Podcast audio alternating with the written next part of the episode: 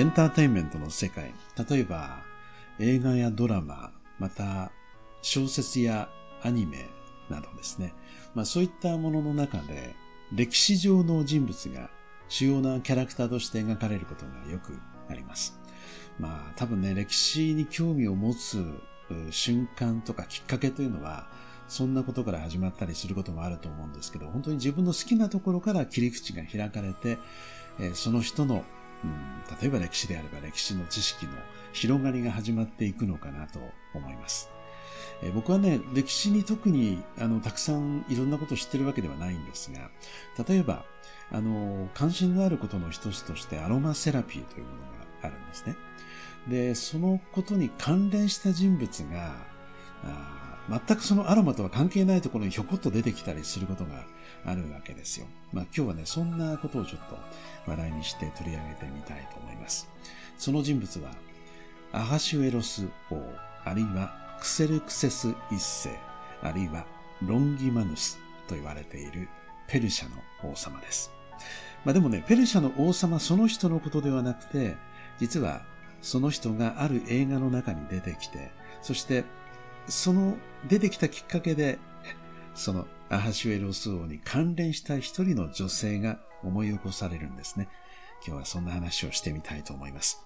えー、ただいま僕の持っている、えー、iPhone の時刻表示によりますと、6時ちょっと過ぎまして5分ですね。えー、少しだけソラリス製の風ラジオお付き合いください。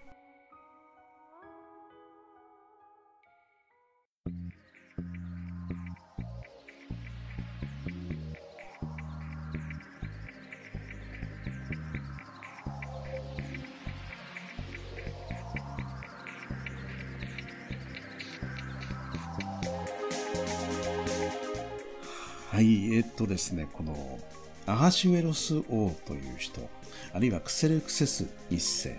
またはロンギマヌスと言われている、まあ、いろんなこう呼び方をされているこの王様ですけれども、大体そうですね、紀元前440年から60年頃、ちょっと正確にちょっと今思い出せないですけど、そのあたりにペルシャの大王として、えー、ペルシャ帝国を率いた王様ですね。で、この人が登場する映画、まあ、いろいろあると思うんですが、一番最近印象に残っているのは、あの、300という映画がありました。えー、ジェラルド・バトラーがですね、ギリシャの王、レオニダスという王様でも筋肉隆々で描かれてましたけど、300人の兵士を率いて、その、えーえー、クレクセルクセス一世が率いる、まあ、2万だか3万だかのね、ものすごい大軍ですよ。その、えー、ペルシャの軍勢をテルモピュライという、まあ、ちょっとね、峡谷みたいな細い、あの、土地の中で、えー、一時的に足止めをする、もう、なんていうのかな、勇猛果敢な戦いをするというね、そういう、あの、まあ、映画だったわけなんですよ。レオニダス王はね、最後、えー、死んでしまうんですけれど、まあ、ペルシャのね、その大軍を300人、たった300人で、えー、引き止めるって言いますかね、あの、立ち止まらせることができたというのが、まあ、今にも残っている、えー、とても大きな逸話になっているわけですね。まあでも、この問題はそのペルシャの王、フセルクセスの方です。この王様のそのギリシャの戦争とはちょっと無関係なところで、まあ、いわゆるペルシャの王宮の中での話ですね。え彼の王様、まあ彼は王様でしたけれども、彼の奥さんにですね、まあ要するに王妃ですよね。ワシテという女性がいました。ところが彼女は、まあある時、あのその王様の不況を買って退位させられてしまうんですね。でその退位させられた後に新しく王妃を迎えるというところで、まあ、一人の女性が登場します。その女性の名前が、えエステルという一人のユダヤ人の女性でした。あの、このエステルという女性は、ハリウッドでもね、何回か映画化されていまして、あの有名なロミオとジュリエットを演じの中でジュリエットを演じました、オリビエ・ハッセとかね、彼女がこのエステルを演じて映画になったこともあります。で、え、この女性がどんなことをしたのかと言いますと、そしてさっき言っていたアロマセラピーとどんな関係があるのっていうことなんですが、あの、まあ、実はですね、その時代にペルシャの、えー、この国の中にはですね、まあ、たくさんのユダヤ人が、えー、住んでいたんですね。当時のユダヤ人はすでに国をなくしていて世界中に散っている、そんな事態、状態でした。ですからまあ、世界のいろいろなところでユダヤ人の社会を築いてはいましたが、自分たちの国を持っていたわけではないんですよね。ですからいつも、ある意味非常にこう、まあ、危機にさらされることが多かった民族なわけなんですけれども、あの、このペルシャのえー、国の中でですねですねそのユダヤ人を絶滅させるという企てがあある男によって、えー、なされつつあったわけですね。で、その情報をあの、えー、知ったですね、当時の、え、ユダヤ人の、えモルデカイという男性が自分の養女としていたエステルという女性、その女性になんとかこの王に進言してその企てを阻止することができないだろうかとま考えるわけですね。そして、えー、なんとかその王妃が今新しく選ばれるらしいというところで、そのエステルという女性が、まあその王妃になるべく行動を起こすわけなんです。で、その際にですね、まあ、いわゆるこれは全部あの、旧約聖書の中に書かれていることで、本当にあったことなのか、それとも、まあ、ユダヤ人に傾倒した物語として作られたものなのか、そのあたりはね、あの、まあ、第三者的にちょっとよくわからないところもあるんですが、例えば実在した人物だと考えたときに、彼女が受けた、まあ、いわゆる美容処置ですね。王様の前に出るためには、あの、全身のその香油によってのマッサージ、つまりは、えー、現代でいう、まあ、オイルトリートメントですね、えー、その際に使われていたのは、没薬と乳香、バルサム油というものが使われたということが確か書かれていたと思います。えー、没薬と乳香というのは現在、まあ、アロマセラピーでよく使われている、えーミルラと、それからフランキンセンスという精油がありますよね。ちょうどあれに当たります。それからバルサム油。まあそういったものもね、よくあのアロマの世界ではよく聞く名前なんですけれども、それらを使って6ヶ月間、えー、全身のマッサージを受け続けたということが書かれていて、その6ヶ月が終わった後、さらにもう6ヶ月、同じマッサージを受けて、その、まあ、美しく、まあ、ある意味、こう、仕上がった状態で、えー、初めて、えー、お呼びがかかって、そのアハシュエロス王、クセルクセス王ですね、ロンギマスマナス王の前に出るという、そういう機会を得たわけです。まあ、あの、彼女は、まあ、そういった形で手順を踏んで王様の王妃になるという、え道を歩んでいったわけなんですけれども、でも、あの、そのユダヤ人を絶滅させるという企てがありましたから、まあ、あの、王の前にですね、呼ばれもしないのに出るということは、ある場合に、たとえ王妃やその候補であっても命を失ってしまうほど、あの、僭越な行為だったんですね、当時ね。まあでも、彼女は勇気を持って、その企てを阻止するための行動を起こすために、えー、アハシュエロス王の前に、えー、まあ、自分を、まあ、投げ出すと言いますかね、その、えー、彼、まあ、王に向き合うというですね、そういう行動を取るわけなんですね。それによって、見事にその企てが明らかにされて、その首謀者であったハマンという、えー、まあ、映画の中ではね、多分悪役になると思いますが、まあ、彼は取り除かれるというね、そういうことになるわけなんです。まあ、300という映画からその中に出てくるレオニダス王というギリシャの、まあ、いわゆるスパルタの王ですよね。それから、それと戦って一時的に足止めをされたペルシャの王、クセルクセス、えー、そしてアハシュエロスという名前もありますし、ロンギマノス、これあの、あの、右手が左よりもちょっと長かったという伝説がありまして、そういう意味で、まあ、長い手という意味でロンギマノス。まあ、よくこれ他のいろんなロールプレイングゲームとかね、ファンタジーの中でよく使われる名前だと思うんですけども、ここから来ていますよね。で、そのペルシャの王から連想して今度はエステルという女性、それからエステルは、あまあ、オイルトリートメント、美容措置、今でいうエステティックみたいなものを受けたということなんですけれども、まあ、あの一部ではですね、そういういろいろなこのエステルが経験したことから、現代行われているエステティックの語源はこのエステルではないかみたいなことを言われることがあるんですが、それはどうやら違いますので、そこは間違えちゃいけないと思うんです。でも、そんなことを考えると、それもまあ、いろいろ思い巡らしてみるとね、歴史の重いところ、面白いところではないのかなという気もしますよね。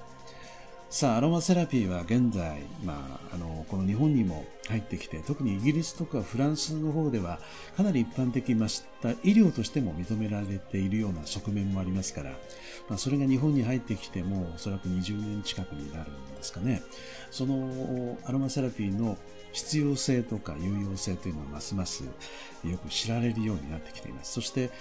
あの、このアロマの面白いのは、例えばエステルの時代、これはもう要するにえー、2000何百年以上昔の話なわけですよ。その時にエステルというこの女性、彼女が受けた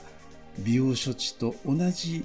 その時に使われていたものと同じ香りを、おそらくですよ、同じ香りを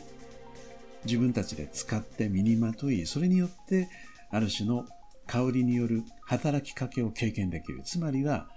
まあ、いわゆるえー、ペルシャの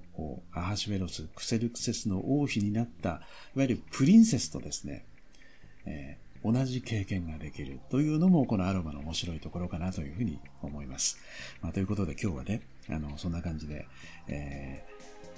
ー、自分の知っている事柄と歴史上の人物がちょっとつながりがあったりとかという時に、えー、自分の興味というのはどんどん連鎖していくわけですよね。えー、人が何かを学んだりとか何かから刺激を受けて自分の世界を広げていくそこにはそういう何かが何かと関連されてどんどんリンクされて広がっていく、まあ、ちょうどシナプスがシナ別のシナプスとつながってそこの記憶や知識が強化されていくのと同じようにそうやってどんどん、えー、自分の内側の世界というものが大きく強く太く広くなっていくのかなと僕は思いました。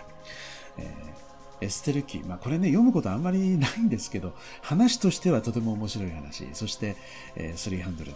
えー、まあ、全くね、架空の物語のようになっていますが、根底にある話は事実です。テルモピュライの戦い、これは歴史に残っている300人の兵士が数万のペルシャの大軍を一時的に足止めに成功したというのは、まあ、これはね、快挙として歴史に残っています。それに関連してアロマがそこにえ、くっついてくるとはね、僕も思いもしませんでしたよ。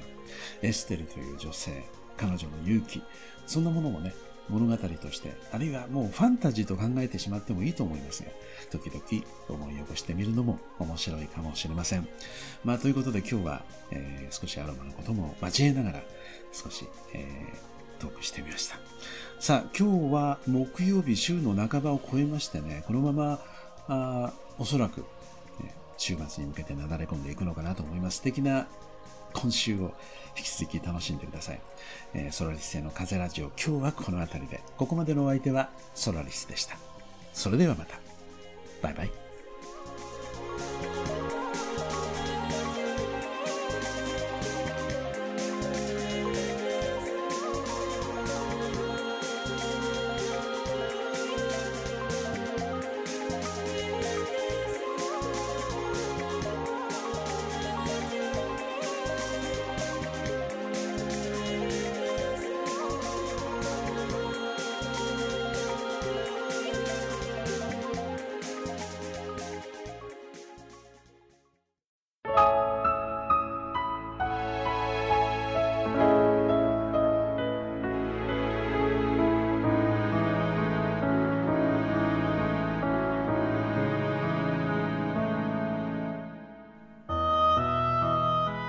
最近、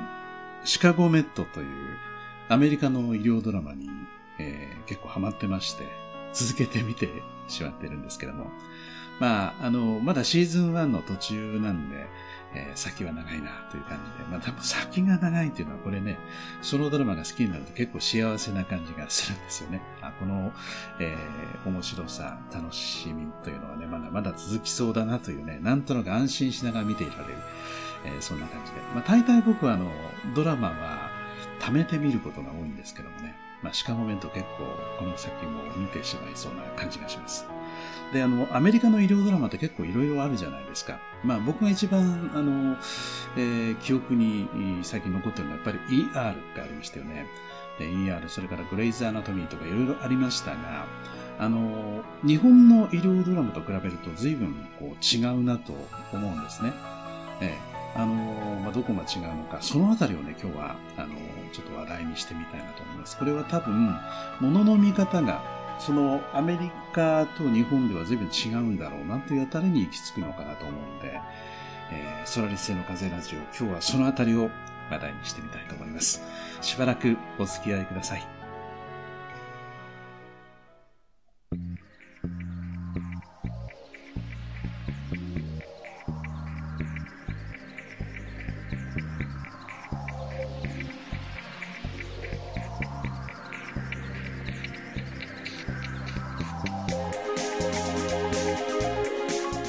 シカゴメットですけど、結構ね、あの、映像は慌ただしいんですよね。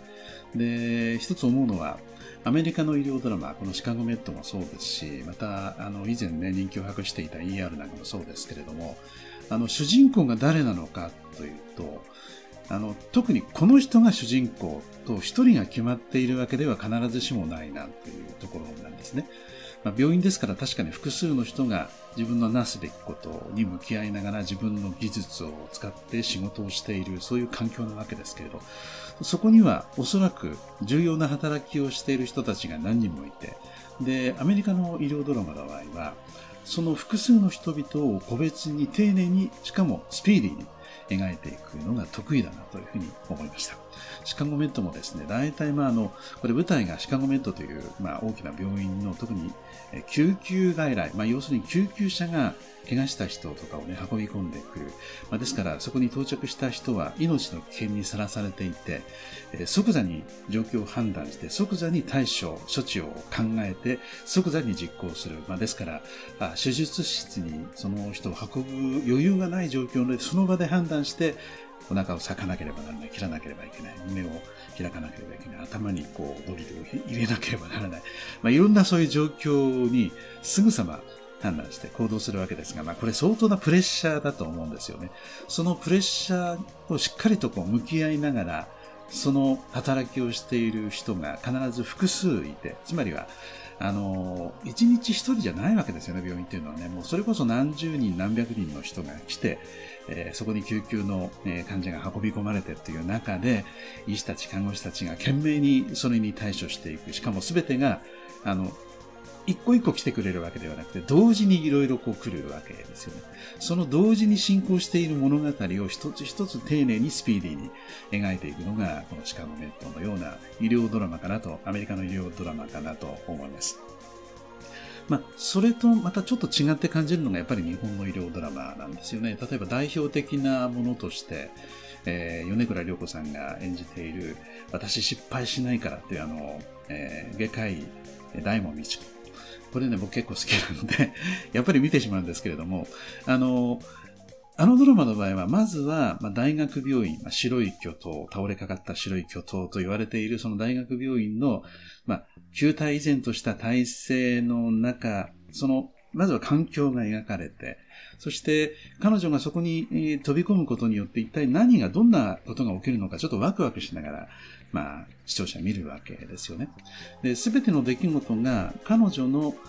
個性ですとか人間性ですとか、あるいは技術の高さ、まあ、失敗しないというね、天才外科医のその、まあ、ブラックジャック的なその手腕に、えー、注目して、それが逆にクローズアップされるような仕方で出来事が起きて、えー、患者があ病を抱えて登場して、そして、えー、周囲の医師や看護師たちも動く。そのたびに彼女の凄さやあ素晴らしさっていうのが際立っていくかなという、そういう感じがするんですよ。ですから、まずは環境があって、そこに、まあ、こういうキャラクターが入ると、こんな風になって面白い物語ができるというね、そういう流れがあるような気がして。まあ、ですから、出来事は主に記憶に残るのは、大門美智子さんと、そして患者は一人という感じですかね。まあ、随分、アメリカの医療ドラマと随分違うなというのはそのあたりだと思います。で、え最近ね、そんなことを考えながら、まあ、考えながらって言いますかね、ぼーっとしていたんですが、あの数日前のね、ネットのニュースみたいな、まあ、これあのコラムみたいな感じで出ていたんですが、あの、東洋人と西洋人では異なる世界の認識方法があるらしいという、そんな話題が記事になってましてね。で、それ読んでなるほどなと思ったのは、あの、東洋人は、あの、まずは森を見てから、そして、えー、西洋人の場合はまず木から見るというね、そのあたりの違い。まあ、ですから一つの世界、一つの環境を把握したり、えー、理解したり見つめたりするのに、あの、西洋人はまず木を見て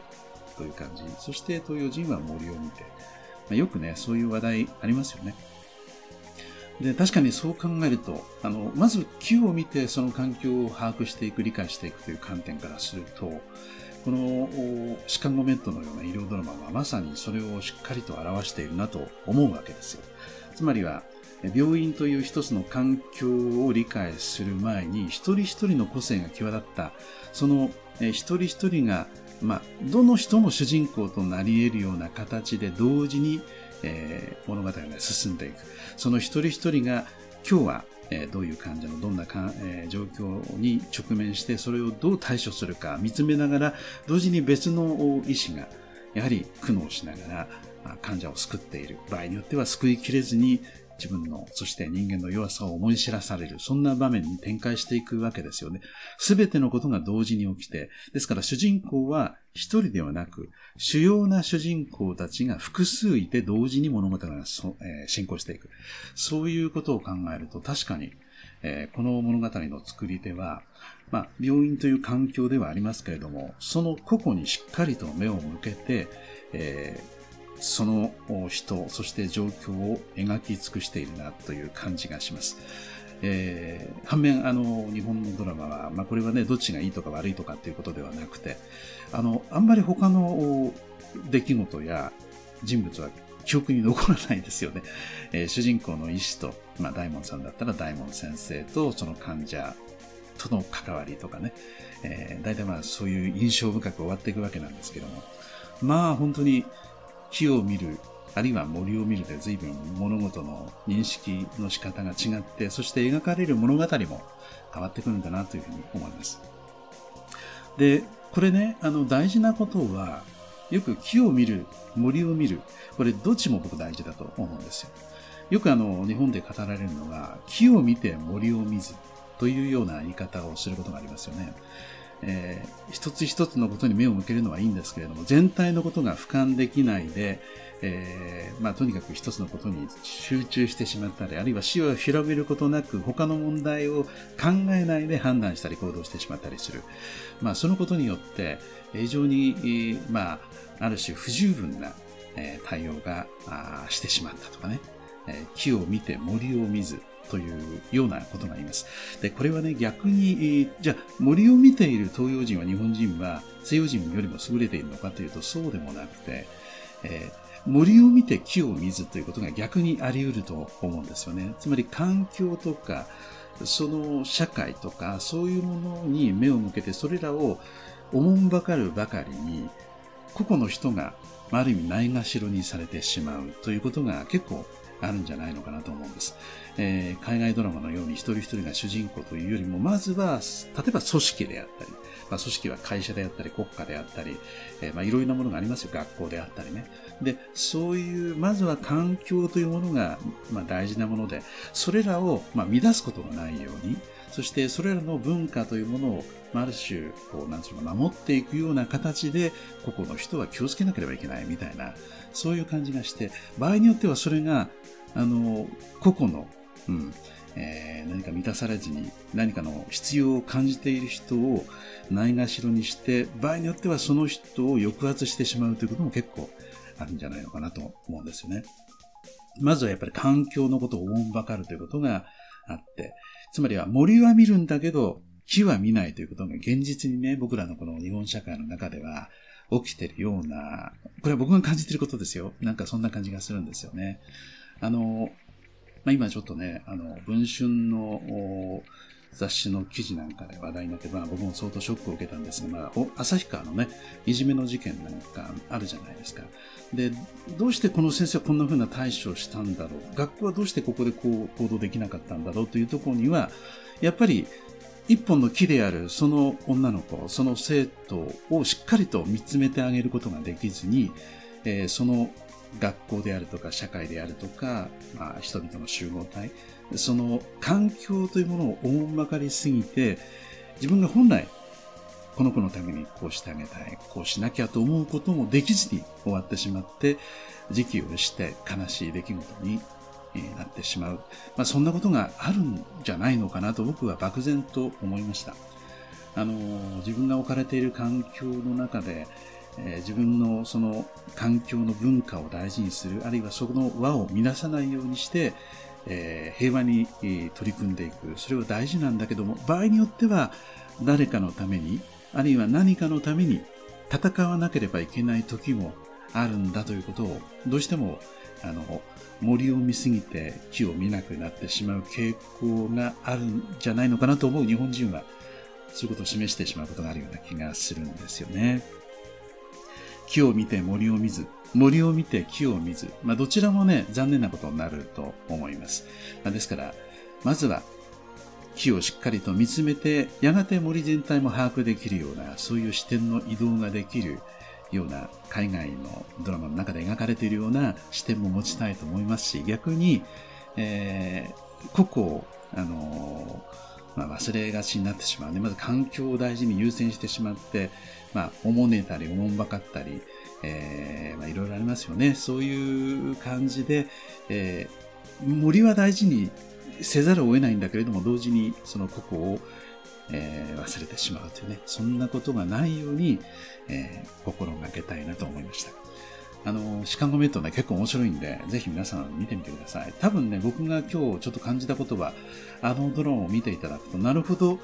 世界の認識の仕方は、こんな感じで一人一人が戦っていること、一人一人が物事に取り組んでいて、一生懸命頑張っていることを、そのことに対する想像力が働くと、まあ、やがては結果的に全体がね、あの、いい方向に向かっていくのではないのかなという、ある種気持ちを楽にして自分の身の回りに目を向けることができるような、そんな気がしてまいりました。えー、ドラマの話をしているところが、東洋人とえ西洋人の視点の違い、え世界の認識の仕方が違う、そんな話に発展してしまいましたが、え皆さんはどんな風にお感じになったでしょうか。まあ、あの、何かを作るときにはやっぱりその作り手の視点というのが必ず反映されるので、海外ドラマや映画や、えー、物語、小説、さまざまなエンターテインメントに接するときもそういう観点を時々思い出してみると面白い見方ができるかもしれませんね。さて、主人公の一人であるあなたは、今日はどんな一日を送りますか？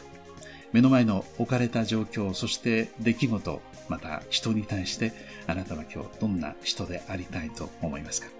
そんなことを思い出しながら、今日はこのソラリス製の風ラジオを終わりたいと思います。えー、ただいま、僕ね、この録音している時間、今この瞬間、6時12分です。一日が始まったばかりです。健やかで、そして、えー、記憶に残る、うん、楽しい一日を過ごしてください。それでは皆さんまたお会いしましょう。お相手はソラリスでした。バイバイ。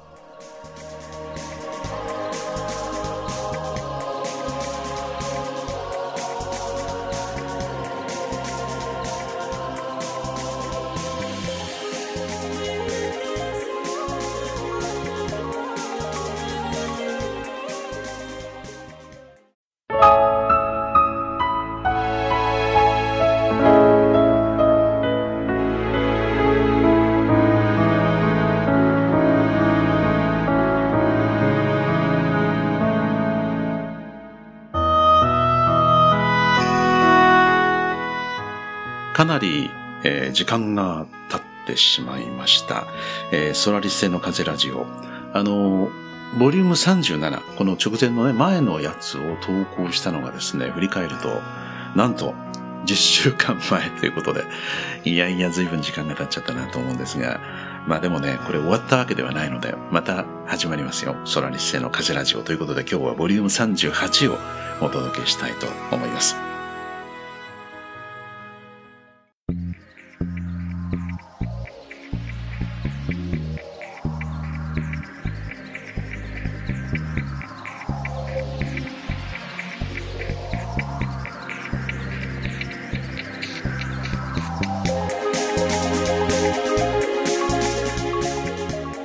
今日はねどんな話題をしようとしているのかと言いますとあの映画に関連してねちょっとした話題をニュースで見たんですよ。それはえー、まあこれね随分シリーズとしてまああの「スター・ウォーズ」と並んで長いシリーズなんですけれどもインディ・ジョーンズシリーズってありますよね。インディアナ・ジョーンズという、えー、戦う考古学者が登場する冒険大活劇ですよ。えー、最初の作品が多分これ1980年代なんじゃないのかなと思いますけれども、えー、インディ・ジョーンズ「失われたアーク」という作品でこれあのまあ多分見たことがある人はねすごく夢中になれる映画だったんではないのかなと思います。そして魔球の伝説とかですねそういう感じで第2第3第4とこう作られてきました。最終作がおそらく10年ほど前の「クリスタル・スカルの謎」っていうね、えー、映画で。まあそのタイトルからしてなんとなくこうちょっとそういうワクワクするあの冒険を誘うようなね冒険心を誘うようなそういう作品になっていますけれども、まあ、この作品をねあのまあ映画として今日紹介するわけではなくて、まあ、この種の映画がどうして面白いのかなというあたりにとてもヒントとなるえ言葉を残してくれているのがこの淀川長春さん映画評論家の方なんですね。でまあ彼は本当に映画の面白さを広く広く広くこの日本に知らしめてきた人だと思うんですが、まあ、彼がねなんで映画の面白い映画面白いと思うのかあるいは映画の面白さはどこにあるのかということを説明する一つの、まあ、考え方としてねこんなことを言ったんですね。映画の面白さは追っかけにあるんですとこういうわけです。追っかけ。えー、つまりある人が逃げなければならない事情を抱えていて逃げています。そして、えー、それをある事情で追っかけなければならない誰かがいてそれを追っかけます。そしてさらにはその追っかけている誰かをまた追っかける必要がある誰かが追う。まあ、よく三つどもえの追跡劇みたいなことを言いますけれども、これが三つどもえだろうが、四つどもえだろうがですね、ある人が逃げてそれを誰かが追って、それをまた追って、またさらに誰かが追うというね、そこにこういろいろなアクションシーンやコメディシーンや、面白いシーンや、あるいはロマンスが生まれてきたりとかですね、まあ本当にその追っかけというのが映画の中心なんだよっていうことをよく言っていたんですよ。あの、映画っていうのは、基本写真と違って動くものですよね。えー、日本ではこの映画というのが最初は活動写真と言われていました。サイレント映画の時代ね。そして、えー、映画がムービーと言われているのは多分ムーブするからなんじゃないのかなって今勝手に思っていますけれども、やっぱり動くというところにこの映画の面白さというのがあるわけですよね。えー、紙芝居みたいな感じで、えその絵を、静止している絵を見て、え説明を受けながら物語を追っていくというのも面白いですし、えそうなんですけれども、でもその写真が絵が動き始めたらどうなのというところにこの映画の面白さがあるのかなと思います、まあ、ですからそこに動きの中心として追っかけがあるということをそこにはやっぱこうハラハラしたりワクワクしたりね捕まっちゃったらどうしようとか追いつかれちゃったらどうしようとかあとちょっとでなんとか、えー、追いつくのにとかですねそういうもうハラハラドキドキドキ感とともにその場面場面でまあ、いろいろなアクシデントが起きて、その追っかけを邪魔したりサポートしたりするわけですよね。それが映画の面白さであると淀川さん言っていたわけです。で、確かにそれはそうで、まあ、いろんな映画の場面には、必ずその追っかけというものが生み出す面白さというのがあるのではないのかなと僕も思っています。で、えー、この、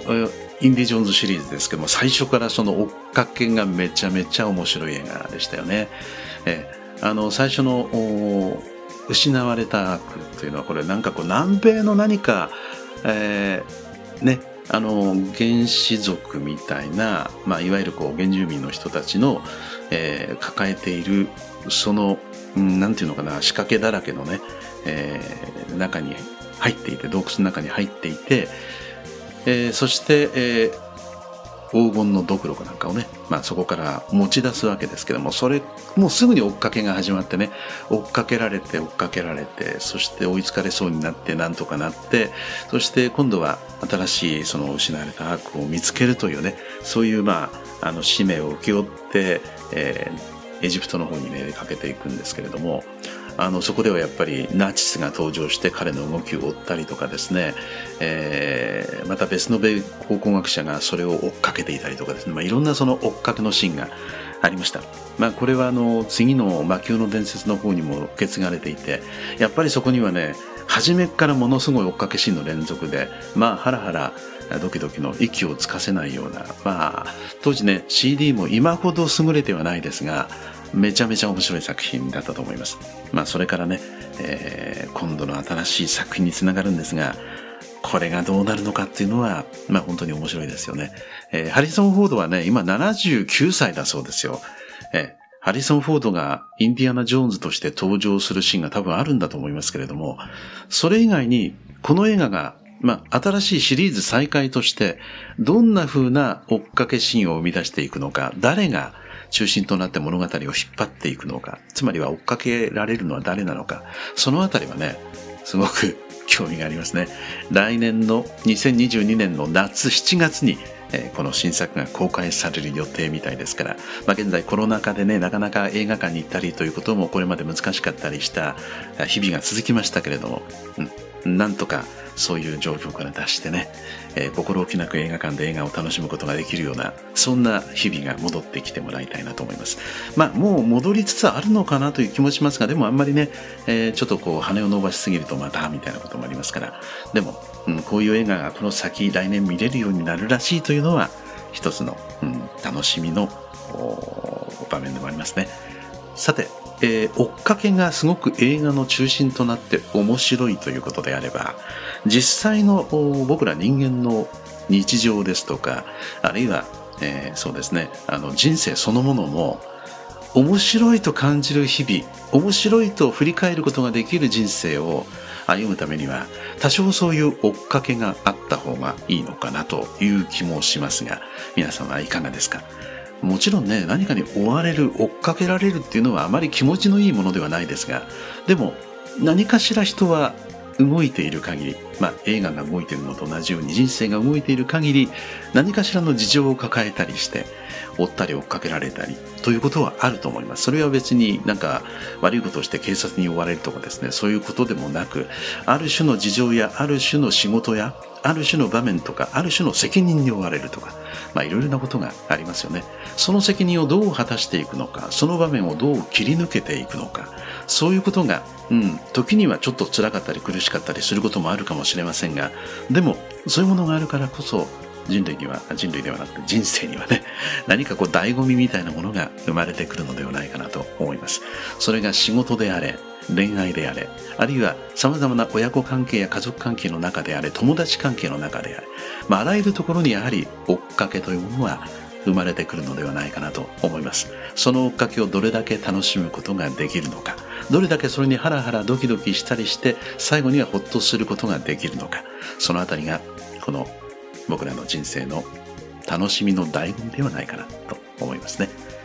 ということで今日は淀川長春さんの映画の楽しみの一つ面白さは追っかけにある